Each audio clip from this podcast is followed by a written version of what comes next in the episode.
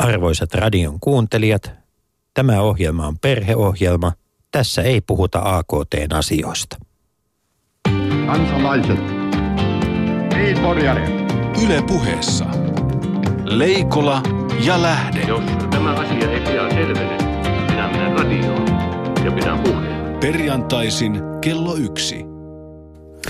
Ja oikein, oikein hyvää perjantaita. Tämä ei ole 13. päivä, vaan 15. päivä, mutta tämä on Leikola ja Lähde.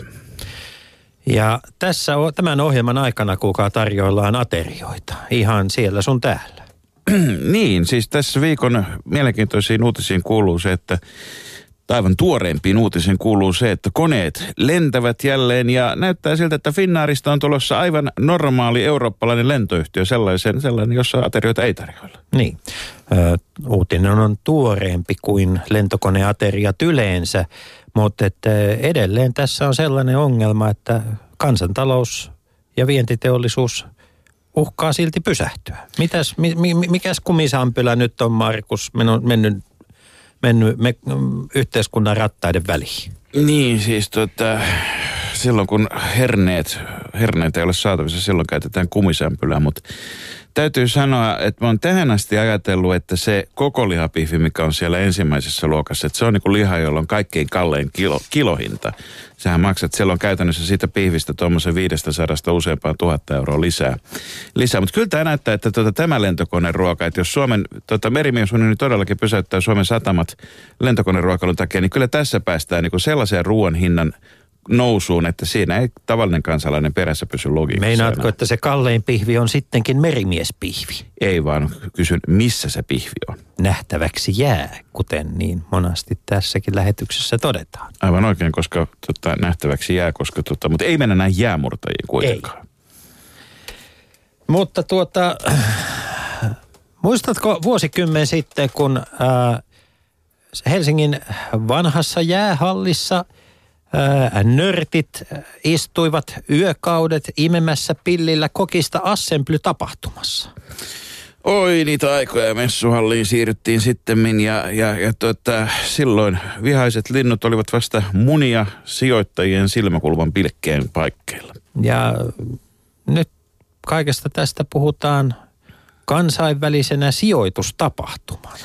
Joo, mielenkiintoista on, että slash, eli räntä, siis joka, joka tota, muuten, jos en ole aivan väärässä, tiedän saavani ta- taatusti kyllä palautetta, jos olen väärässä, mutta silläkin uhalla, niin tota, muistaakseni on Peter Westerbakan ke- keksimä nimi, että tota, pannaan joku semmoinen niin epähoukutteleva nimi, että se on itsessään kiinnostava. Tämä räntätapahtuma Suomessa, joka muutama vuosi sitten alkoi parisadan hengen ihmisenä vetää täällä tällä hetkellä 6000 ihmistä ja, ja tota, ei ainoastaan ihmistä, vaan ihmisiä, joilla on isot lompakot Helsinkiin. Ja siis siksi, että, siksi, että tapahtuman nimi on Räntä, eli Slash. Mun mielestä se on jo saavutus sinänsä. Suomi-kuvaa, kuulkaa. Siinä, siinä sitä on Suomi-kuvaa, mutta aika hurja huhu oli eilen liikkeellä, että tämä, Niin sä kävit siellä.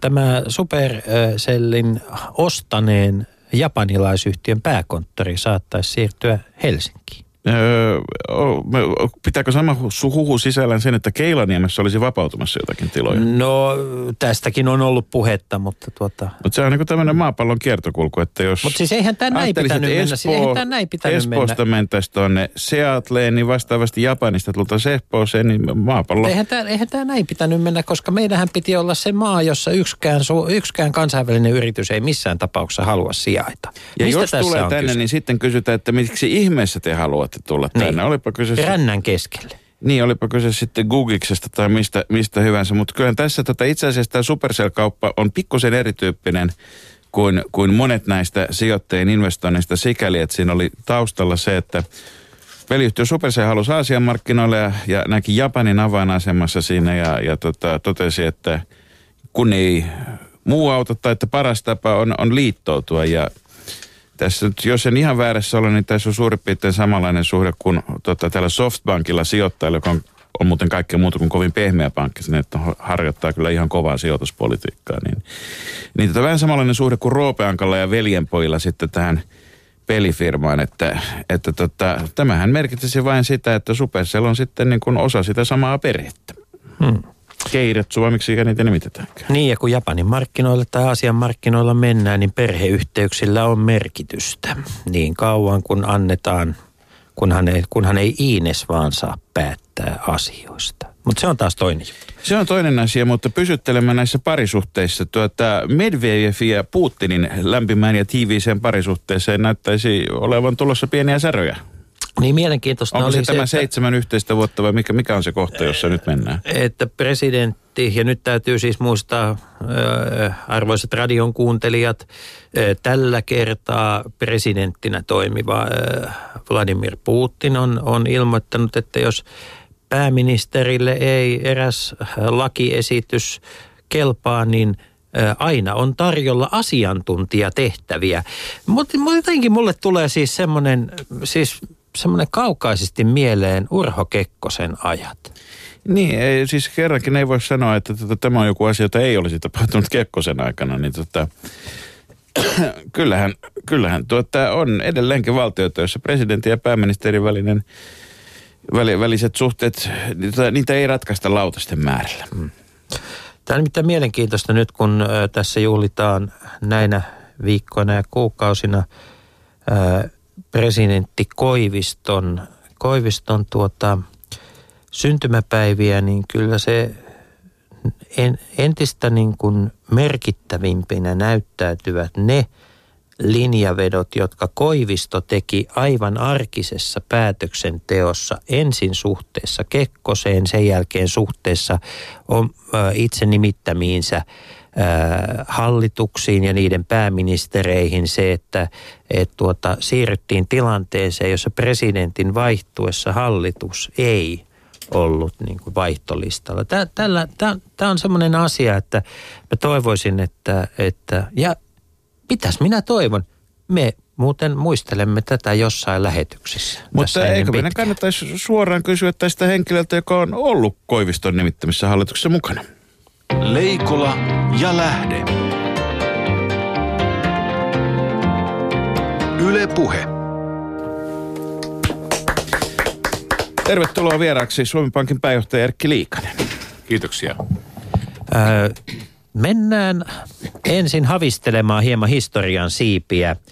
Nämä ö, kotimaan tapahtumat, joita tuossa vähän pohdittiin, se muutos, mikä tapahtui Kekkosen ajasta Koiviston aikaan tultaessa, mil, millaisena se nyt näyttäytyy? Ö, mikä oli presidentti Koiviston lahja suomalaiselle parlamentarismille, parlamentarismille? Olisiko ne asiat tapahtuneet, vaikka presidentiksi olisi tullut joku toinen? Tai pääministerinä olisi ollut joku toinen? Aina sitä toista tarinaa ei tiedetä, mutta jos katsoo nyt jälkikäteen, niin jos kaksi puolta oli ulkopoliittinen ulottuvuus ja sisäpoliittinen ja oli aika luonnollista, että ulkopolitiikassa Koivisto korosti jatkuvuutta alussa. Niin iso muutos tapahtui. Ja kaikki Kun odotti presidentti, sitä, totta kai. mikä tahansa muu olisi ollut majestettirikos. ilman muuta Nelis Voiseda oli ollut siinä, niin tuota, hän, hän halusi sen, sen tehdä selväksi. Mutta sisäpolitiikassa kyllä se muutos parlamentarismin suuntaan oli ehkä suurempi, mitä silloin ajateltiin. Me oltiin mole, kaikki Kekkosajan lapsia. Mä en muista, oli ollut eduskunnassa sentään toistakymmentä vuotta, en muistanut edellistä presidenttiä muuta kuin hänen hautajaisistaan. Se oli ensimmäinen hetki. Niin kyllä se on tavaton muutos. Ja ensimmäinen muutos on esimerkiksi se, että Kekkonen ei hajota eduskuntaa. Siis Koivisto ei hajota eduskuntaa. Hmm. Se oli hänen viimeinen yksi vaalipuheensa, jossa hän sanoi, että kun häntä syytettiin, että jos hän voittaa vaalit, hän ajottaa eduskunnan ja tulee eduskuntaan hänen haluamansa enemmistö, niin hän sanoi, että ei hän aio niin tehdä. Sitä paitsi hän voisi hajottaa eduskunnan jo nyt, kun hän oli VT-presidenttinä. Mutta hän ei, hän niin kuin siihen sitoutui, että eduskunta istuu koko kauden, joka loi sitten tilanteen silleen, että jos on enemmistöhallitus, se istuu myös koko kauden. Kuten Ja on kyllä- sen jälkeen ollut. Niin kuin on ollut, ja kyllähän se on ollut todella suuri Vaikka välillä spekuloidaan, mutta kyllä se on aika kaukainen vaihtoehto. Usein, tietysti, tietysti nykyään, jos katsoo nykypäivän hallituksia, niin tota, niitä on kuitenkin jotenkin vaikeampi panna kokoon kuin aikaisemmin. Millä silmällä ylipäätään tarkkailet tuota sieltä Snellmanin patsaan takaa tätä kotimaista politiikkaa tällä hetkellä? meidän politiikka on sirpaloitunut enemmän, että, että niin kauan kuin muistan, meillä aina riitti se, että kaksi suurta puoluetta ja yksi pieni liittoutui yhteen ja pantiin hallituskassa. Usein se pieni oli RKP, joka oli keskusta sosiaalidemokraatit, keskusta kokoomus, kokoomus sosiaalidemokraatit ja näin se ratkesi. Nyt kun politiikka on sirpaloitunut enemmän, tällaista kokonaisuutta ei ole, että ne tarvitaan jo hyvin erilaisia mielipiteitä yhteisen, yhteisen tuota, hallituksen taustaksi. Ja se on vaikeaa, se on työlästä ja ohjelmat tulee pitemmiksi. Eikä ole kateeksi. Kun Ei- katsoo niitä neuvotteluja sieltä toisella puolella, Snellmanin katsoo, mitä säätötalolla Ei, käydään. ei, ei, ei, ei se käy kateeksi ja kyllähän tämänkin hallituksen muodostaminen oli kovin pitkä prosessi. Ja sitten tietysti voi tulla tilanteita, että sitten hallitus kuitenkin sitten kesken taipaleensa tulee se hetki, jos kaikki toteaa, että nyt tässä täytyy ottaa hommat käsiin. Tilanne on niin vaikea, että meidän täytyy osoittaa niin kuin kykyä ja voimaa päättää ja että kaikki sitä hyötyä. Niin ehkä tällä hallituksella saattaa olla semmoinen hetki tuossa elo, elosyyskuussa. Ö, osoitteesta yle.fi kautta puhe löytyy myös shoutbox, eli huutoloora, jonne, jonne tuota kerkeimmät kuulijat voivat lähettää niin kysymyksiä kuin kommentteja, mutta mennään vielä tähän muutokseen. Millä tavalla valtiovarainministerin tehtävä, jota, jota aikanaan hoisit, niin minkä, millä tavalla se tehtävä on, on muuttunut? Miten valtiovarainministerin asema on, on muuttunut? No ehkä ensimmäinen muutos silloin 80-luvulla oli se, muistan kun kerran oli yksi iso hankintakysymys. Eli olit itse siis Oli valtiovarainministerinä kuulijoille ja- kertoo ja- 87 vai oliko se 90? 90 valtiovarainministerinä ja, ja sitten haluttiin järjestää kokous presidentin luonna. Sitten asia esiteltiin ja tuota, sitten presidentti kysyi, mitä mieltä valtiovarainministeri on ja sitten sanoin, että no, asia käsitellään normaalissa budjettijärjestyksessä. No, jaha, asia sillä selvä. Että eihän, eihän Koivisto puuttunut tämmöisiin asioihin. Että kyllä hallituksen, jos hallitus halusi ottaa itsenäisen toimintavallan, niin se oli siinä otettavissa. Mutta jos katsotaan sitten tilanteen muuttumista muuten tähän päivään, niin kyllähän siis suuri muutos on se, että me tehtiin rahapolitiikkaa, talouspolitiikkaa kotimaassa. Me osallistuttiin satunnaista kansainvälisiä kokouksia, jotka oli lähinnä OECD, IMF. Nyt me ollaan jäsen. EU-ssa meillä on paikka sen pöydän ympärille, missä päätökset tehdään. Ja ministerit niin kuin joutuu liikkumaan. talouspolitiikkaa, eikä vain Talouspolitiikka. tilastointia tai kolmannen maailman auttamista tai muuta tämmöistä, Ai- ai- niin aivan kuin niin. OECD ja IMF. Aivan niin, se on talouspolitiikan ydinkysymyksiä käsitellään siellä. Meillä on Euroopan keskuspankki, jonka rahapolitiikka on meillä suuri vaikuttaja. Niin sanotaan, että valtiovarainministerille ei oikeastaan ei ole, ei ole niin kotia ulkomaita, vaan että talouspolitiikan keskeisiä päätöksiä tehdään Suomessa ja tehdään EU-tasolla. Ja siellä täytyy molemmissa olla täysi, tä, täysillä voimin mukana. Ja tämänkin päivän aikana, ää, tämänkin päivän aikana valtiovarainministeri istuu Ecofinissa ja, ja kyllä se on niin kuin, se on kova, kova punnus lisää. Molemmilla kentillä pitää pärjätä ja kumpikaan saa olla toisesta pois. No minkälainen on sitten Suomen Pankin pääjohtajan tehtävä, jos ajatellaan sen äh, historian, äh, valo, äh, historian aikana siellä on ollut hyvin mielenkiintoisia edeltäjiä, upeita, huikeita persoonia, joilla on ollut paljon muutakin vaikutusvaltaa suomalaisessa, äh, suomalaisessa poliittisessa elämässä, mutta miten tämä Suomen Pankin pääjohtajan tehtävä on, on muuttunut sinä aikana, kun olet itse suomalaisessa politiikassa mukana ollut? Jos lähdetään kotimaan politiikasta ihan, niin, niin aikaisemminhan Suomen Pankki kuunneltiin, mutta usein myöskin Suomen Pankista hypättiin hallitukseen ja hallituksesta takaisin. Saattoi olla hallituksessa kaksi ministeri Suomen Pankin johtokunnassa. Sitten tuli VT-ihmiset sisälle. Tämä ei ole enää mahdollista. Että pankin itsenäinen luonne on sellainen, että ei, ettei voida enää, että jos lähdetään, niin sitten lähdetään lopullisesti. Mutta onko se itsenäinen, onko siitä tullut EKP jatkinta? No, ne, no itse asiassa, jos palaan tähän kotimaan politiikkaan, niin kyllä sitten kuitenkin keväällä, kun katsottiin tämä meidän talouden tapahtumia, niin, niin Suomen Pankin, Suomen Pankki tuli voimakkaasti ulos sellaisella analyysillä, että nyt meidän täytyy nähdä, että ei ole vain olemassa finanssikriisi, vaan Suomen talouden oma kriisi, johon ratkaisut pitää löytyä täällä kotimaassa. Me tehtiin siitä paljon analyysityötä, purettiin tämä kysymys auki, kutsuttiin työnantajat, työntekijät tapaamiseen, puhuttiin poliittisille päättäjille, niin, niin, puolue, niin kuin meidän niin kuin analyysiin lopulta sitten luotettiin. Ja ilmeisesti, että sillä oli vaikutus siihen, että, että kriisitetus kasvoi ja työmarkkinajärjestöt lähti tekemään sopimusta alemmalta tasolta. Varmaan rakenneuudistuksissa vaikutti, että se tulee, mutta se tulee tämän tiedon osattomuuden, tiedon puolueettomuuden asiantuntemuksen kautta, mutta ei niin, että hypätään itse, hypätään itse hallitukseen. Ja näetkö se Erkki Liikanen, että, siis, että Suomen Pankilla on niin talouden alueella se unilukkarin rooli, jota esimerkiksi presidentiltä peräänkuulutetaan noin sitten jossakin muissa kysymyksissä? No presi- presidentillä on se ero, ero, että hänellä ei ole tämmöistä niin kuin joka päivä asiantuntija kaartia niin meillä käyttävissä. Suomen Pankilla on varmaan Suomen vahvin ekonomistikunta, joka, joka on niin hyvässä iskussa. Presidentti voi aina käyttää eri ihmisiä eri tilanteisiin, mutta meillä on tämä pysyvä tehtävä. Mutta sen lisäksi meillä tietysti on se suuri, että me ollaan osa eurojärjestelmää. Mutta siis edelleenkin, että kotimaisessa yhteiskunnassa, että se rooli on nimenomaan, nimenomaan ikään kuin olla, olla irrallinen, mutta sitten taas kuitenkin tarpeeksi vahva ja tarpeeksi painava sanoen. Me siis asiantuntijakarteja Ale, on, Aleksis, Aleksis Kiven, äh, Aleksis Kiven tuota, mm, seitsemän veljeksen lukukokemukset alkaa tulla mieleen. Jo, kyllä se näin on, mutta kyllähän me, Suomen Pankin pääjohtaja on sitten esimerkiksi talousneuvoston jäsen, jossa työmarkkinajärjestöt ja ministerit istuu koko ajan. Että meillä on paikka ja meillä on sanottavaa, ainutlaatuista sanottavaa, joka on omaa, niin siihen aina on, aina niin kuin mahdollisuus. Yhdellä varauksella kuitenkin, että meidän pitää muistaa se, että, että me ei voida ottaa niin kuin arvokantoja. Että kansa valitsee edustajat eduskuntaan ja eduskunnan luottamus täytyy hallituksen nauttia. Sillä tehdään arvovalinnat. Me annetaan niin kuin vain faktat, ää, jotka, jotka eivät ole arvokannoista riippuvaisia. onhan tämä muuttunut, koska kyllä aikaisemmin Suomen Pankista jyrähdeltiin myöskin arvopuolisesti. No va- varmaan on tehty, mutta musta se ei ole sopivaa. Ja tietysti se, että kun mullakin on äh, tosin kauan sitten jo, mutta ollut kokemusta kansanedustajana ja politiikasta, niin, niin olen hyvin tarkka tässä rajassa. Tiedän, että minkä rajan yli ei meidän niin kuin asiantuntemuksen varolla, varolla, ei, varjolla ei voi mennä. Vielä last but not least, niin tota tästä Suomen Pankin pääjohtajan tehtävästä. Minkä tyyppistä kahdenkeskistä yhteydenpitoa Suomen Pankin pääjohtajalla on pääministeri ja toisaalta valtiovarainministeri? No se on pääministerin ja valtiovarainministerin kanssa aika tiivistä, että, että kyllä me pääministerin kanssa tavataan kahden keskenkin vähintään kerran kuukaudessa ja, ja usein käydään läpi ajankohtaiset kysymykset maailmalta, Euroopasta ja Suomesta. Pyrin antamaan, antamaan talouden kuvan, joka on kaunistelmaton, mutta oikea. Mutta se tietysti ehkä vähän henkilönkin liittyen, pyrin myöskin esittämään ratkaisuja.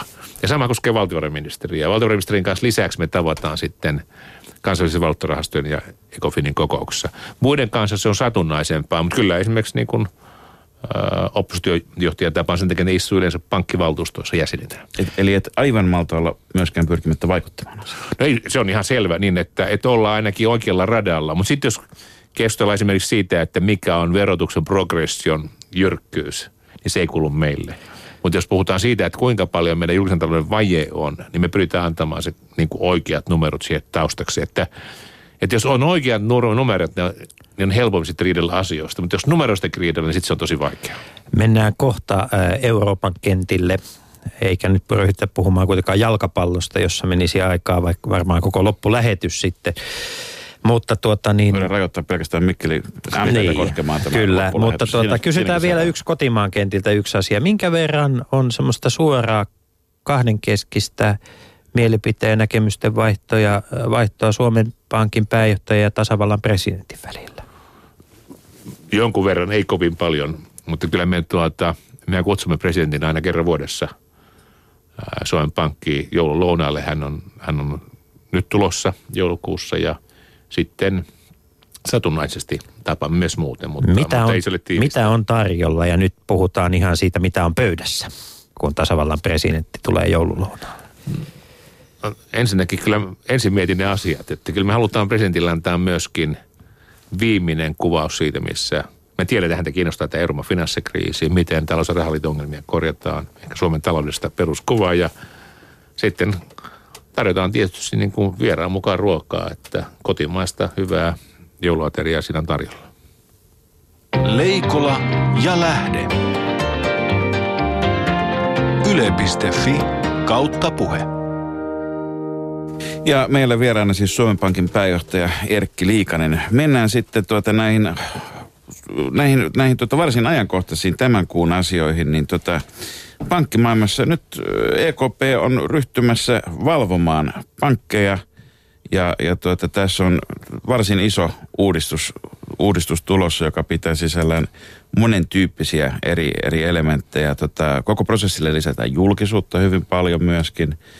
Niin, niin tota, mutta kerro, kerro tuota niille kansalaisille, jotka ovat kuulleet sellainen stressitesti kyllästymisen asti, että miksi meidän pitäisi nyt uskoa sitä, että pankkivalvonta on paremmalla tolalla kuin, kuin tota silloin, kun kaikki nämä, nämä tuota, karmeudet pääsivät liikkeelle. No, meidän pitää oikeastaan muuttaa tämä pankkivalvontajärjestelmä ja, ja sitä nyt ollaan tekemässä. Mistä tämä epäluottamus johtui, niin se johtui siitä, että vaikka oli samat säännöt, niitä sovellettiin eri tavoin. Ja, ja, ja pankkien omat mallit usein oli pohjana, jota saatettiin niin ehkä järjestää ja manipuloida. Mitä me nyt on päätetty tehdä, tai Euroopan tasossa on päätetty tehdä, on se, että rakennetaan yhteinen pankkivalvontajärjestelmä, jonka piiriin kuuluu kaikki suurimmat pankit. Samoja sääntöjä sovelletaan myös muualle. Ja siis säännöt on samat ja käytännöt samat. Ja valvonta yhtäläistä. Joo, ja valvonta sitten yhtäläistä. Siis ei riitä, jos, jos säännöt on samat, mutta sitten käytännössä niitä sovelletaan eri tavoin, niin se ei riitä. Nyt on kaikkia käsitellään yhtäläisten sääntöjen mukaan ja yhtäläisten käytäntöjen mukaan. Se on asia yksi. Asia kaksi on sitten se, että se yhteinen valvontajärjestelmä kuitenkaan ei ole sairaala, joiden viedään potilaita tervehtymään. Vaan lähtökohta on se, että potilaat pitää saada kuntoon ennen kuin ne pääsee valvontajärjestelmän piiriin. Siksi EKPssä, EKPlle, jonka yhteyteen pankkivalvonta tulee, on suuri intressi katsoa, että jokainen pankki on kunnossa ennen kuin sinne siirretään. Ja siksi tämä, tuota, me tehdään ensin taseiden arviointi, samat jos myös, myöhemmin myös stressitesti, niin tehdään tarkkaan, jossa käydään läpi, että minkä verran pankilla on esimerkiksi hoitamattomia lainoja, joista voi tulla tappioita. Minkä Käydä, verran se... Käydäänkö nyt siis ihan niin kuin laina kerrallaan? Mennään sinne sisään ja istutaan siellä niin kauan kuin tarvitsee. Ky- Kyllä se tämä se lähtökohta on. Tai sitten katsotaan, että onko annettu esimerkiksi lykkäyksiä niin paljon, että niitä todellinen tilanne ei selviä. Perusajatus on se, että se menetelmä, se malli, millä tämä tehdään, keskitysti tehdään yhtenäisesti ja sitten niin kuin ylhäältä käsin ja sitten alhaalta käsin tämä koko salkku käydään läpi. Sitten jos siellä nähdään, että siellä on sellaisia asioita, jotka aiheuttaa tappiota, niin ennen kuin tämä harjoitus päätetään, niin sitten pankit pitää pääomittaa. Pankilla pitää olla niin paljon pääomaa, että ne voi hoitaa lainantotoimintaansa asianmukaisesti. Kuinka iso väkimäärä tähän työhön tarvitaan ja keitä nämä ihmiset ovat, mistä he tulevat? Onko tämä tämmöinen, siis Asterix ja Alppikukka sarjakuvassa oli muistaakseni rahainvartija Antabus, joka myöhemmin sitten päätyi ainakin uhkasi päätyä Genevejärveen painot jalassa, mutta tuota, mi, mi, mistä löytyy niin kova, kovat ö, tarkastajat ja reviisorit, että, että saadaan oikeasti niin kuin saman aj- ajatuksen varassa katsastusleima lyötyä jokaiselle pankille niin, että siellä ei helmassa ole, helmassa ole ruostetta. Mä, on totta, että on tavattoman iso harjoitus. Ää, Se, mistä me haluttiin pitää alusta lähtien kiinni, on se, että tämän uskottavuutta lisätään ottamalla käyttöön paras ulkopuolinen itsenäinen asiantuntemus. Ja normaalien julkisen hankinnan säästöjen perusteella tämä asia kilpailutettiin ja yksi tunnettu yhtiö nyt tekee sen mallin tai sen, se niin perusmetodologia, jolla tämä suoritetaan kaikkialla yhdenmukaisesti. Ja nyt sen jälkeen sitten kansalliset keskuspankit kautta valvojat niin valitsevat myöskin siihen rinnalle kumppanin. Ja mä luulen, että kaikki haluaa tehdä niin, että meillä on tämmöinen itsenäinen, tunnettu kumppani. Sen lisäksi meidän omat valvojat tekevät sitä työtä. Kyllä tähän tulee osallistumaan siis tuhansia, tuhansia ihmisiä eri maissa tähän kokonaisuuteen. Mutta tämä on nyt tehtävä, koska se on suuri mahdollisuus. Jos tämä hoidetaan hyvin, yhdenmukaisten sääntöjen mukaan, avoimesti, niin kaikki epäluulo Euroopan pankkijärjestelmän suhteen voidaan poistaa. Jos ne pääomitetaan kunnolla, niillä on kaikilla tukeva selusta, ne voivat olla merkittävä tukija meidän talouden elpymiselle ja tulevaisuudelle. Kauanko tällainen prosessi kestää? Prosessi kestää vuoden, mutta, mutta se vuoteen sitten sisältyy jo myös se, että, että ensin tehdään tämä saamisten arvio, katsotaan paljonko vaaditaan pääomia ja ne pankit myöskin pääomitetaan. Ja sitten sen jälkeen, kun se kaikki on kunnossa vuoden perästä, niin sitten ne siirtyy yhteisen valvonnan piiriin. Eli reilun vuoden kuluttua, kun joululounaita syödään, niin silloin suomalaisilla ja eurooppalaisilla pitäisi olla paljon rauhallisempi olo maan, maanosan pankkisektorin ää, toimintatavoista. Kyllä, kyllä näin on. Ja mun täytyy sanoa se vielä, että, että suomalaiset on hyvin syvästi kiinni tässä harjoituksessa. Me tässä, meillä on EKP-neuvosto, jossa oli jäsen, tietysti vastaa siitä, mutta me on asettu korkean tason virkamiesryhmä sitä valmistelemaan. Siinä on mukana Pentti Hakkarainen, johtokunnan varapuheenjohtaja. Sitten yhtä ihan keskeistä ää, valmisteluryhmää, joka tekee ikään kuin käsikirjan siitä, miten tämä yhteinen valvonta hoidetaan. kansallisia, niin sitä on vetänyt Jukka Vesala, joka on finanssivalvonnan apulaisjohtaja. Me ollaan tässä syvästi lähetettiin yksityiskohtia myöten tässä harjoituksessa kiinni. Niin ja itse, itse olet sun tämmöinen englanniksi hieno titteli High Level Expert Group on Reforming the EU Banking Sector. Eli siis Euroopan, vedät niin kuin Euroopan pankkisektorin tuota, uudistamisprosessi. No se oli, se oli oikeastaan prosessi, joka mun osalta suoritettiin valmiiksi viime vuoden syksyllä.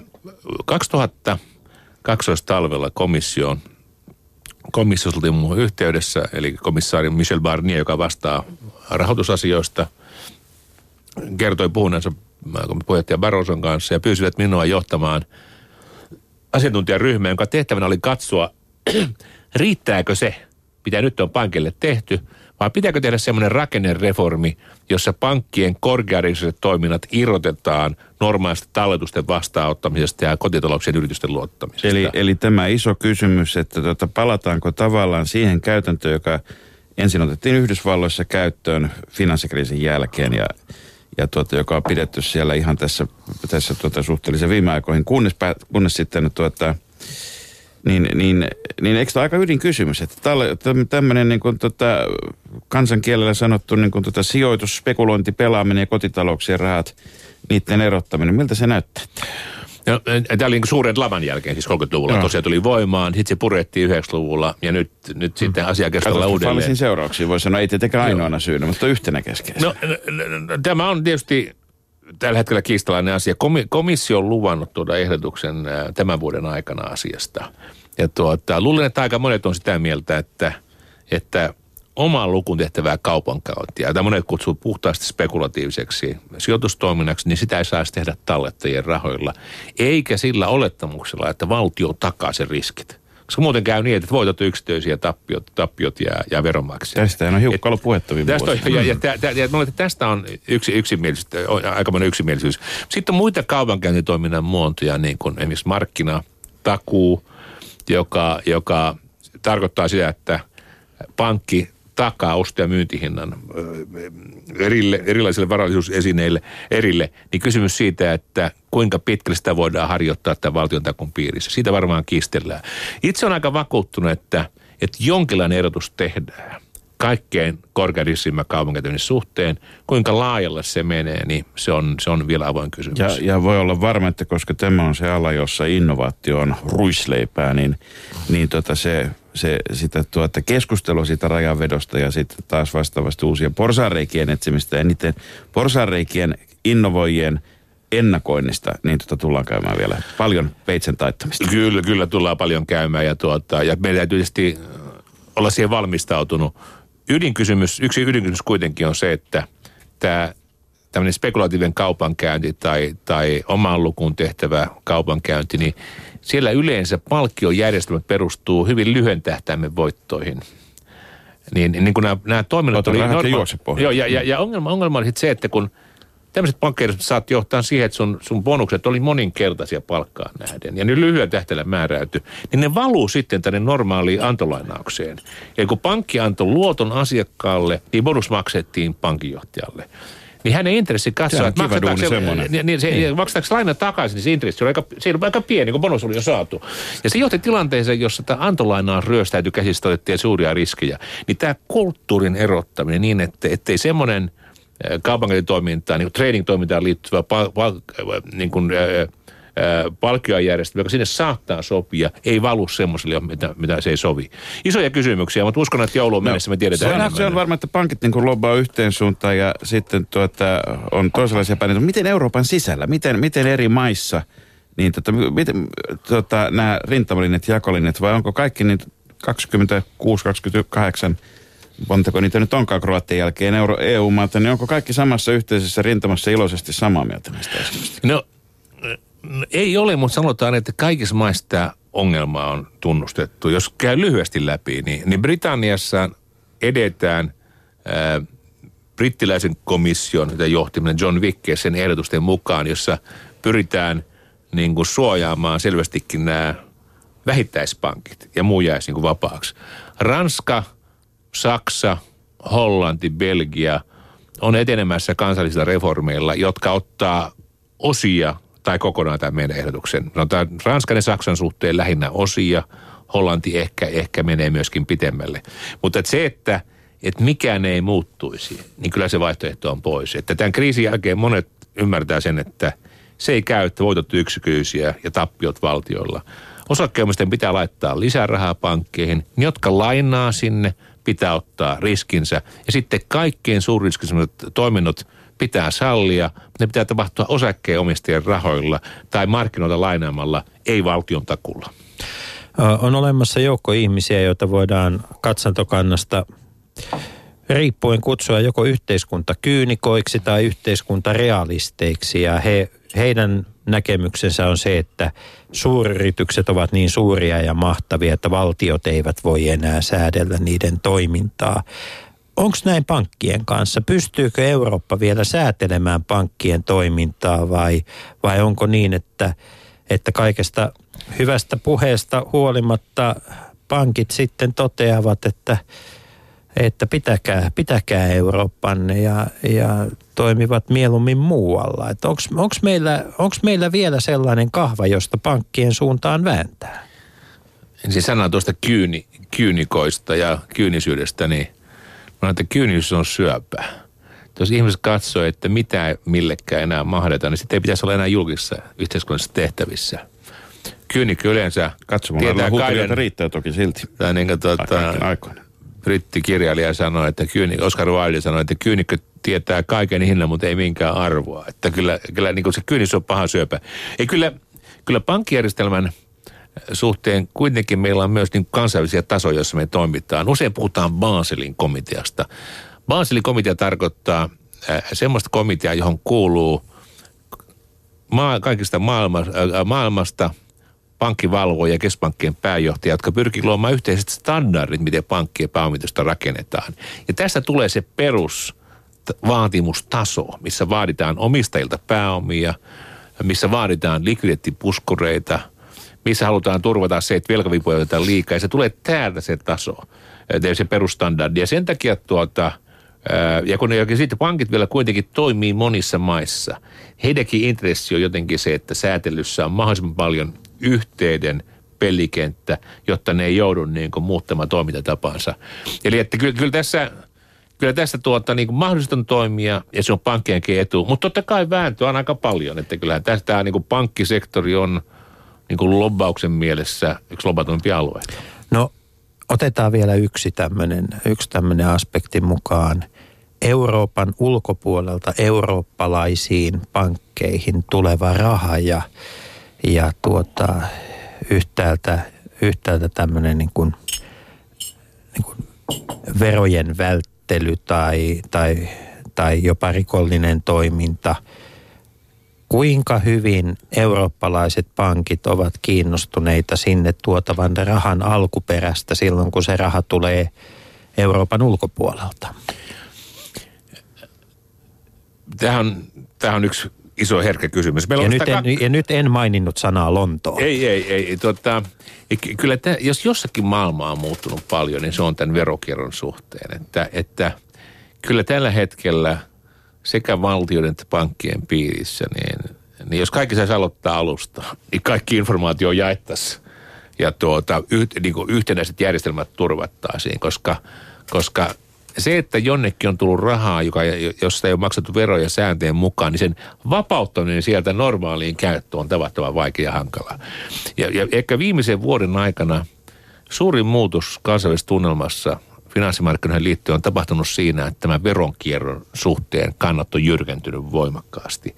Idässä, lännessä, etelässä, pohjoisessa kaikki sanoo, että meidän täytyy päästä avoimeen tietojen vaihtoon, veroparatiisien ajan, ajan pitää päättyä – verottajan pitää käsitellä tulovirtoja kaikilla samalla tavoin. Tämä, tämä tuota vihamielinen, kansalaisten viha, mikä on pankkiriisin jälkeen kohdistunut kaikkeen sellaiseen toimintaan, jossa välillä yhteiskunnalliset vastuut on niin suurta, että sitä oikeastaan puolusta kukaan. Onko sellaiset mekanismit vielä löydettävissä, että, että tavallaan sellainen se yhteiskunta, ää, ymmärrys ja rakenne on, on luotavissa, että, että, tota, että raha ei vaan bitteinä vaella, vaella aina niin kuin verokarhun kourien, kour, kouran kynsien välistä.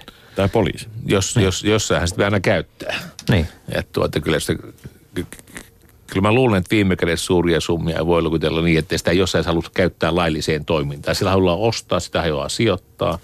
Se täytyy jossakin laskeutua. Hmm. Niin tuota, kyllä tässä on luottavissa keinot. Ja täytyy sanoa, että G20-maat, jotka on siis suurimmat teollisuusvaltiot, niin, niin siellä on vahva tahto tässä liikkeessä. Myöskin EUn piirissä ministerineuvostossa on otettu monta askelta eteenpäin, mutta ei, tämä peli ei ole voitettu, mutta tässä on tapahtunut suuri positiivinen asennemuutos, jota, jota myös niin pankki-ihmiset tukee.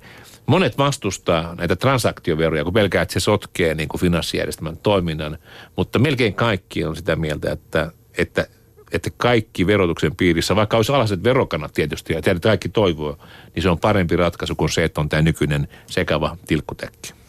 Tota, tässä tässä tota yksi asia, mikä tietysti vaikuttaa, vaikuttaa siis periaatteessa pankkijärjestelmään, finanssijärjestelmään äärimmäisen paljon, on, on luottamus monellakin tavalla. Siinä on tavallaan kyse luottamuksesta semmoisena liimana ja sementtinä, joka on kaikkialla takana. Ja tässä joku aika sitten oli, oli aika iso uutinen, niin tätä Suomessa jäi vähemmälle huomiolle, mutta oli se, että Lontoossa pankit olivat siis tätä pankkien välisen lainauksen Libor-korkoa, London Interbank, niin tota, korkoa, niin olivat, olivat manipuloineet ja saivat kohtuullisen isot tuomiot sit siitä jatkavat toimintansa sen jälkeen. Onko, onko mahdollista, että meidän suomalaisten asuntosäästäjien Euriboria peukaloidaan tällä hetkellä niin tota pankkien välisellä kähmäryllä jossakin ilman, että me tiedämme asiasta yhtään mitään?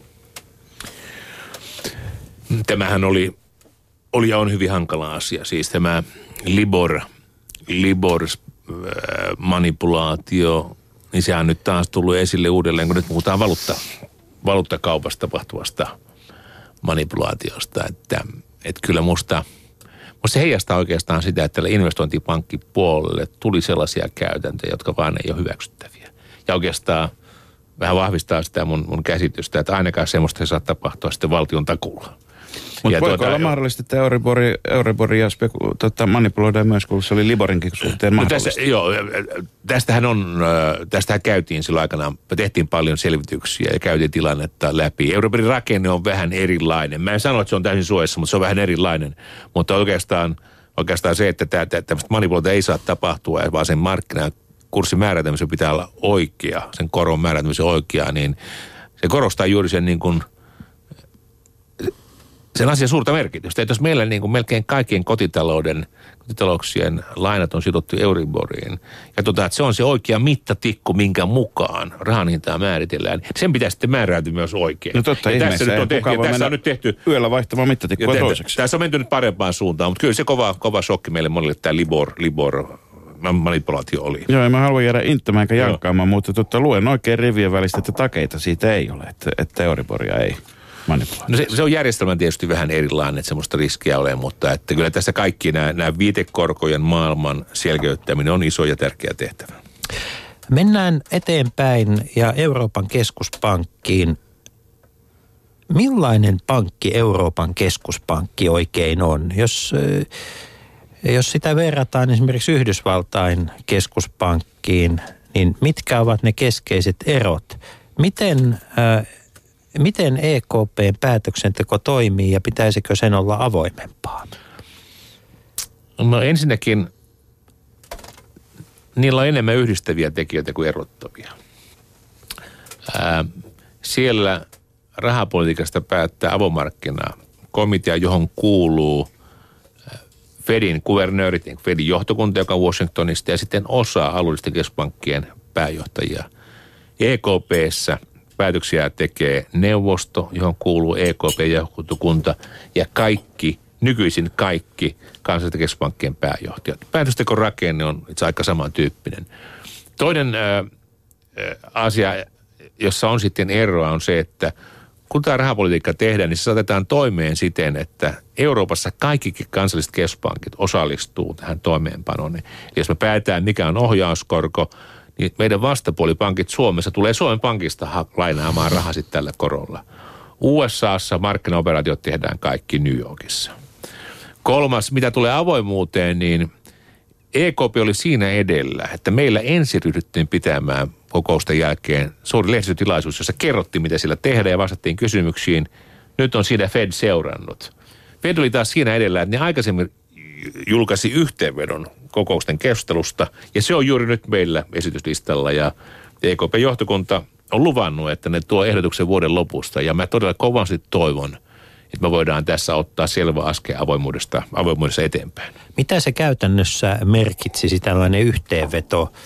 Nähdäänkö sieltä se, että mitä, minkä kannan minkäkin maa on ottanut vai, vai, vai ää, mennäänkö siellä jo sitten niin kuin, ää, kuinka syvälle käytyihin puheenvuoroihin ja niiden, niiden tuota, Vai jääkö se ainoastaan sitten sille tasolle, että minkä tyyppisiä näkökohtia No, oli keskustelussa esillä? No ei, ei saa ihan siihen jäädä. Kyllä musta, musta, musta sen pitäisi kyetä välittämään kansalaisille ja markkinoille tietoa, että minkälaiset argumentit oli keskustelussa, mille kannolle tuli enemmistö ja millä perusteella, mille kannolle ehkä jäi vähemmistö. Ja sitten jos siellä oli yksittäisiä poikkeavia näkemyksiä, ne kirjoittaisi siihen. Niin niitä argumentteja seuraamalla voi sitten ymmärtää päätöksentekoa ja ne paremmin arvioida, mitä se merkitsee tulevaisuudelle. Mitä maihin tulee, niin en usko, että mennään siihen, että yksittäisiä nimiä laitetaan siihen. Sen takia, että saattaisi olla kokoukselle vahingollista, koska silloin jäsenet alkaa kirjoittaa etukäteen puheenvuoron ja jättää sen pöytäkirjaan. Sen aito keskustelun vapaus pitää turvata, mutta lukijan pitää ymmärtää, miten se meni. Mitä esimerkiksi tarkoittaisi nyt? Viime viikolla päättiin korona-alennuksesta. Nyt tuli kaikenlaisia vuotoja lehtiä, mitä siellä tapahtui. Minun mielestä olisi paljon parempi, että tulisi yhteenveto keskustelusta, joka kaikki saisi yhtä aikaa. Ää, Eli, eli se on ikään, kuin- ikään kuin kremlologeille sitten semmoista niin kuin hyvää lähdemateriaalia. Ei, ky- ei, kyllä se on kansalaisillekin. Kyllä nämä argumentit tulee sieltä, sieltä selvästi läpi. Ja, ja mä, mä niin kun, mehän tehdään tämmöistä yhteenvetoa pöytäkirjoista tälläkin hetkellä. Mä voin sanoa, että, että sitä, mitä tullaan julkistamaan, tulee huomattavasti helpottamaan asioiden seuraamista ja ymmärtämistä. Ja silloin niin kun, kun mä esimerkiksi periaatteessa noudan yhteisiä sääntöjä. Jos me sovitaan, että ei vuodeta, niin ei vuodeta. Puheenjohtaja pitää konferenssi. Mutta sitten jos kuitenkin tulee vuotia siellä täällä, niin se on meille vähän epäreilu, jotka noudattaa sääntöjä. Kun kaikki on yhtä aikaa samalla tavoin ulkona, se on parempi. Mutta tämä tarkoittaa siis suomeksi sanottuna sitä, että se Euroopan keskuspankin demokratiavaje, jota on paljon kritisoitu ja jota, jota mainitsematta Esko Seppänen ei pysty käyttämään yhtään puheenvuoroa, niin se on tiedostettu myöskin EKPssä. Ky- kyllä, tämä on, tää on, niinku, tää on kahdella, kahdella tavoin tärkeää. Yksi on se on tämä tirveellisuus kansalaisille, että ne voi ymmärtää, mitä tehdään. Niin, niin se on sen takia tärkeää. Ja toinen on myöskin sitten markkinoille, että pitää arvioida. Kun markkinathan, ottamatta kantaa, onko hyvä tai paha, mutta nehän ostaa velkapapereita sillä odotuksella, mihin korot kehittyy. Niin täytyy saada kaikki mahdollinen informaatio vetääkseen sitä johtopäätöksiä. Se auttaa molempia. Leikola ja lähde. Yle Puhe. Arvoisa suomalainen media ja äh, kaikki toimittajakollegat siellä, täällä ja tuolla. Minä olen kukaan etsiskellyt kovasti lehdistä ja televisio-uutisista ja radiosta tämän viikon kenties merkittävintä uutista Euroopan kannalta. Nimittäin Niin, Irlanti, Irlanti on ilmoittanut, että, että tuota, myrskyn jälkeen on tyyni sää, eli se aikanaan sovittu kolmen vuoden aika tulee heille riittämään ja he saavat pankkisektorinsa kuntoon. Suomen Pankin pääjohtaja Erkki Liikanen, miksi tämä ei ole uutinen meillä? Tämä on hyvä kysymys. Itse asiassa tulin tuossa illalla Lontoosta, mutta tulin myöhään, niin tuossa yhdellä TV-kanavalla uutissa yksi kirjeenvaihtaja tuossa kymmenen jälkeen kertoi sen, mutta missään muualla ei ole tapahtunut. Kyllähän se niin on, on että tämä tuota, tämmöisiä prosesseja, kun niiden käynnistymistä seurataan, niin tässä seurataan myöskin sitten loppuun. Ja Irlantihan on positiivinen tarina sen takia, että ne on, ne on noudattanut ohjelmaa, ne on saanut pankkijärjestelmänsä selvästi terveemmälle pohjalle. Markkinat on siitä palkineet niin, että nyt niiden korot on niin laskeneet, että pystyy hankkimaan kor- markkinoilta rahaa julkisiin tarpeisiin kohtuullisella hinnalla. Ja on vain hyvä, että ne lähtee tästä pois. Velka jää, joka ne sitten hoitaa aikanaan pois, mutta ne eivät ole enää ohjelman piirissä, niin se on hieno juttu. Se on hyvä uutinen. No Kyllä tämä tässä tarvittiin. tarkoittaa sitä, että Timo Soini on väärässä. Joo, no Timo Soini, Tässä Soini vastaa, Tässä- joo, joo, joo, tässä ja asiassa, vastaa jokaisen näihin. Mutta tietysti olisi hyvä, että, että meillä niin kuin olisi tämmöinen tilivelvollisuus kaikilla, että hallituksella ja oppositiolla, jokaisella kansanedustajalla, joka sanoo, niin seurataan aina asian loppuun. Jos todetaan, että tämä ongelma poistuu, se on hyvä, koska tämä, tämän finanssikriisin ongelma ja näiden Euroopan kriisimaiden ongelma on siinä niin kuin erityinen, että sen kanssa elää ne, jotka on ollut aikaisemmin hallituksessa, ne, jotka on nyt hallituksessa, ne, jotka joskus haluaa tulla hallitukseen. Kaikille riittää. Että olisi hyvä, että kaikilla tahoilla olisi tästä tämmöinen pitkän aikavälin vastuu ja linja. No miltä näyttävät muut kriisimaat? Miltä, miltä Euroopan, Euroopan talouskriisi näyttää ja, Mitä ja sinne suohon kuuluu? niin, No kyllä sanoisin, että, että suos ei enää ole.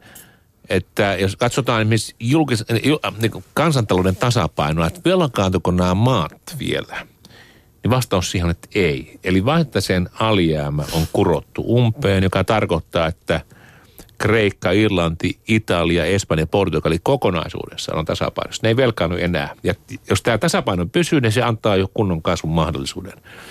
Onko niiden kilpailukyky parantunut? Vastaus on, että on. Eniten kyllä Irlannissa, mutta myöskin Espanjassa ää, ja muuallakin, joka tarkoittaa, että, että niiden kyky viedä on parantunut. Ja se on heijastunut nyt sitten sillä tavoin, että esimerkiksi Espanjan viennin kasvu on ollut yhtä voimakasta 2008 jälkeen kuin Saksan. Eli että paitsi että vaihtotase on supistunut, sen takia, että tuonti supistuu, mutta myöskin viennin kasvu on ollut huomattavan voimakasta. Ja kolmas positiivinen seikka on se, että, että myöskin julkisen talouden alijäämät on supistunut. Että on tapahtunut paljon, ilmassa on, on tapahtunut ilman muuta käänne, mutta vielä ei olla siellä. Irlanti on pitimmällä, Espanjassa on tuntuva käänne. Italia, hallitus ehkä yhdestä pahasta kriisistä selvisi, mutta ei saa jättää työtä kesken. Portugali oli vaikea paikka viime keväänä. Ää, Nyt tilanne on jonkun verran rauhoittunut. Kreikalla on, on, on haastetta jatkuvasti. Toki pitää muistaa, että kuitenkin ne ongelmat siihen alkuperäisen paketin kokoon nähden on tietysti selvästi pienempiä. Että kyllä mä tota, sanoisin, että ja, ja, ja näin kerrottiin Washingtonissa IMFssä, valtorahaston kokouksessa, että kyllä tämä Euroopan tilanteen käänne on niin kuin merkittävä. Että Eurooppa ei kaikilta osin ole enää tämän keskiössä. Onko nämä rakenteellisesti niin kuin kestäviä yhteiskuntia, kun me katsotaan sitä, että, että miten, niin kuin, miten valtio kontrolloi talouden ö, rahavirtoja, kuinka hyvin näissä on päästy siihen, että verotettava, tulo, verotettavaksi kuuluva raha myös on verotettavaa. Nämä maat vähän tässä vaihtelee, että, että yhdessä maassa on aika hyvinkin toimiva verojärjestelmä, toisessa sitten voi olla heikompi.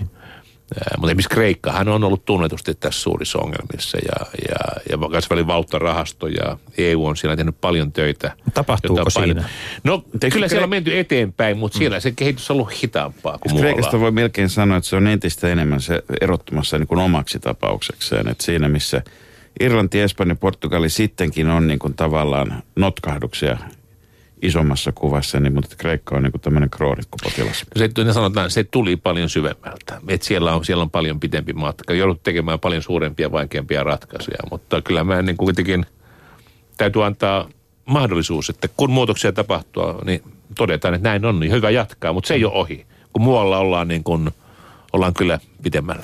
Kuten Suomessa hyvin muistetaan 90-luvusta, niin siinä vaiheessa, kun talouden luvut kääntyvät ja tuota makroindikaattorit toimii, niin, niin yhteiskunta ei ole sen jälkeen kuitenkaan sama, eikä entisensä enää. enää tuota, eikö tässä ole aika iso riski, että jää pysyvästi syrjäytyneitä sekä nuoria että vanhoja että naisia, joihin yleensä nämä asiat koskee kaikkein eniten.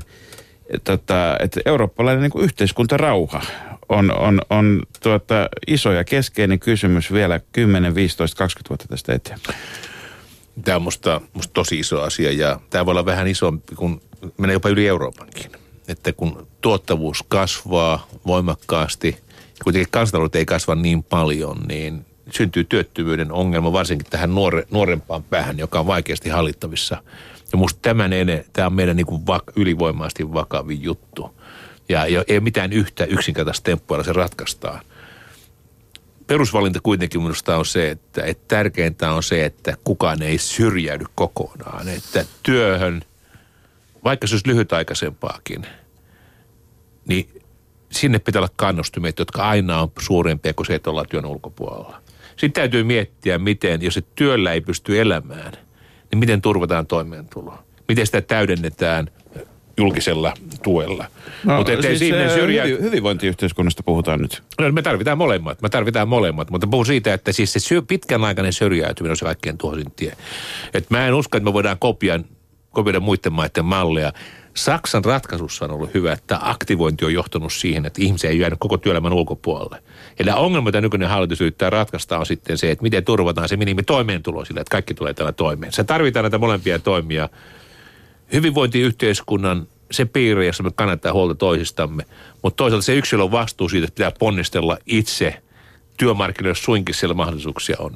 Euroopan ja muidenkin maanosien historia kertoo aika karua kieltä siitä, että kun talous on tällaisessa tilanteessa, niin ihmiset syrjäytyvät paitsi ansiotuloista ja, ja tuota, toisistaan, niin ennen kaikkea demokratiasta. Miltä Euroopan unionin demokratiatilanne näyttää? Meillä on keväällä tulossa EU-vaalit, joiden, joiden osalla jälleen kerran katsotaan sitä, että kuinka montaa eurooppalaista äänen antaminen kiinnostaa. Ja mitä niillä äänillä halutaan. Niin. Meillähän on aika vaikea kestolu monissa Euroopan maissa tällä hetkellä, että, että tämmöinen, tämä kriisi on antanut tilaa nationalismille ja populismille, populismille. Kun on oikein monimutkainen ongelma, niin haetaan yksinkertaisia helppoja ratkaisuja, jotka, jotka todennäköisesti on vääriä. Mutta meidän pitää antaa sille periksi, että kyllä niille, jotka näkee, että meillä on, meillä on niin lait ja säännöt, joiden pohjalla valtioiden suhteita säännetään. Että meillä on yhteinen markkina, jolla voidaan parhaiten saada kasvua ja työllisyyttä aikaan. Että meillä on oikeusvaltio, jonka voidaan rajennetaan. Niin kyllä me ollaan tässä no, kova haaste edessä. Ja tässä, tässä pitää vaan kamppailla myöskin vaalien, vaalien aikana. Mä toivon kuitenkin, että ymmärretään tämän Euroopan unionin historiallinen merkitys. Se antaa hyvän perustan, mutta se ei tarkoita, ettei voida olla kriittisiä sen suhteen, mitä on tehty. Ja monta asiaa voidaan tehdä paremmin. Entisenä komissaarina, miltä näyttää tämä Euroopan parlamentin vallan kehittyminen? Kun monta kertaa sanotaan, että komissio elää ikään kuin täysin irrallaan demokraattisesta kontrollista. Ja jos joku haluaa todella lukea todella, todella sen kun, ää, teoksen, joka, joka tota, tällaista alleviivaa, niin Ilkka Remeksen Omertan liitto on, on tämän syksyn trilleri, joka si- sijoittuu tuonne Brysselin, Brysselin lasipalatsien varjoisalle puolelle. Onko komissio, näyttäytyykö se ihmisille sellaisena toimijana kuin se on vai onko se mielikuva väärä? Tämä EUn ongelma on aina se, että yleensä ihmiset, jotka toimii yhdessä instituutiossa, pitää sitä kaikkein tärkeimpinä ja muuten ei ole paljon mitään. Mutta kyllähän kuitenkin komission ydin on se, että, että sillä on aloiteoikeus. Mutta muutos syntyy vasta, kun jäsenmaat ja Euroopan parlamentti on siinä mukana. Komissio on tehnyt hirveän tärkeää työtä tämän pankkiunionin rakentamisessa esimerkiksi. Mutta muutos syntyy vasta, kun jäsenmaiden hallitukset ja Euroopan parlamentti löytää sitten ratkaisusta yhden kompromissin. Komissiolla on arvo siinä, että se pyrkii turvaamaan sitä, että lakeja ja sääntöjä noudatetaan yhdenmukaisesti kaikkialla. Mutta ei se semmoinen vallan keskittymä ole, mitä näissä tarinoissa yleensä luullaan. Millä mielellä katselet sitä keskustelua, mitä Suomessa on käyty komissaarin valinnasta? Tuota, tähän astihan komissaarin on pitänyt olla Demari Mikkelistä, mutta nyt näyttää siltä, että muitakin kelpoisuuskriteerejä aletaan ottaa käyttöön. Ja sieltä muistakin puolueista on tullut mikkeliläisiä. mikkeliläisiä sieltä. Tuota, siinä se on aina, mielenkiintoinen vaihe on sitten se katsoa, että mitä salkkuja on käytettävissä. Että, että varmaan, jos ajattelee sitä, että mistä kautta suomalainen voi saada suurta vaikutusvaltaa, niin pitäisi keskustelu olla sitten ajankohtaista, kun komission puheenjohtaja on nimitetty, kun hänen asemansa on vahvistettu ja hän ryhtyy katsomaan, minkälainen joukko siihen ympärille rakennetaan. Ja, ja silloin tietysti toisiin tehtäviin sopii yhdet paremmin kuin toisiin. Et musta tässä asiassa ei, Tavallisuudesta on etua kaikkiin niin, no siitä ei, ole, siitä ei ole haittaa, haittaa koskaan, mutta että, että musta sen asian suhteen ei ole, ei ole suuri kiire vielä. Tärkeää tietysti on, että, että maan, maan parhaat, parhaimmat voimat siihen on käytettävissä ja, Ja, ja kyllähän pienelle maalle tämmöisillä tehtävillä on varmasti suhteellisesti suurempi merkitys. Tuota, miksi ihmisen pitäisi äänestää Euroopan parlamentin vaalissa? Mi- millä, mihin suomalainen äänestämällä voi silloin vaikuttaa? Mihin se, mihin se, mikä on se Euroopan parlamentin ää, valta meidän suomalaisten arkeen? Meihin vaikuttaa päätökset, jotka tehdään Suomen ulkopuolella. Koskee ne sitten meidän finanssijärjestelmää, koskee ne sitten meidän pankkiunionia, koskee ne sitten meidän ympäristöä, ilmaston tilaa, koskee ne kemikaalin standardia, lääkkeitä, internettiä. Hyvin tärkeää, että kun ne vaikuttaa meihin ne päätökset, niin se oikeus olla osana sitä prosessia, eikä olla vain ulkopuolisena. Ollaan kansalaisia eikä alamaisia. Ja musta se, että me ollaan kansalaisia ja halutaan vaikuttaa, niin silloin kannattaa ääntä käyttää. Sitten meillä on kaksi tietä. Me voidaan vaikuttaa Eurooppaan sekä Euroopan parlamentin kautta ja sitten kotimaassa eduskuntavaalien, hallituksen, eduskuntavaliokuntien kautta. Niin, puoli vuotta suurin piirtein jäljellä, jäljellä tässä, tota ei aivan päivälleen, mutta melkein, melkein. Ja, ja tota, tulemme keväällä myöskin seuraamaan hyvin paljon Eurooppa, koko, koko Euroopan mitassa siis sitä, miten, miten tämä keskustelu kohti eurovaaleja etenee. Tänään, tänään on ollut vieraana Erkki Liikanen, Suomen Pankin pääjohtaja ja, ja tuota, meillä on tässä Jussi muutama lähetys vielä ennen joulua jäljellä. Että Aiomme vetää muun muassa poliittisen kaniinin hatusta. Ja lisäksi meillä on perinte, jo perinteiseksi muodostunut itsenäisyyspäivälähetys, jossa käymme keskustelua kansakunnasta ja sen tilasta kunakin vuonna ajankohtaisen kirjailijan kanssa. Tänä vuonna itsenäisyyspäivälähetyksen, itsenäisyyspäivän viikon lähetyksen Kari Hotakainen vieraana muun muassa. Viimeinen kysymys, äh, Erkki Liikanen. Mitä hyvää kotimaista tai kansainvälistä on tullut luettua näin Finlandia ehdokas viikolla?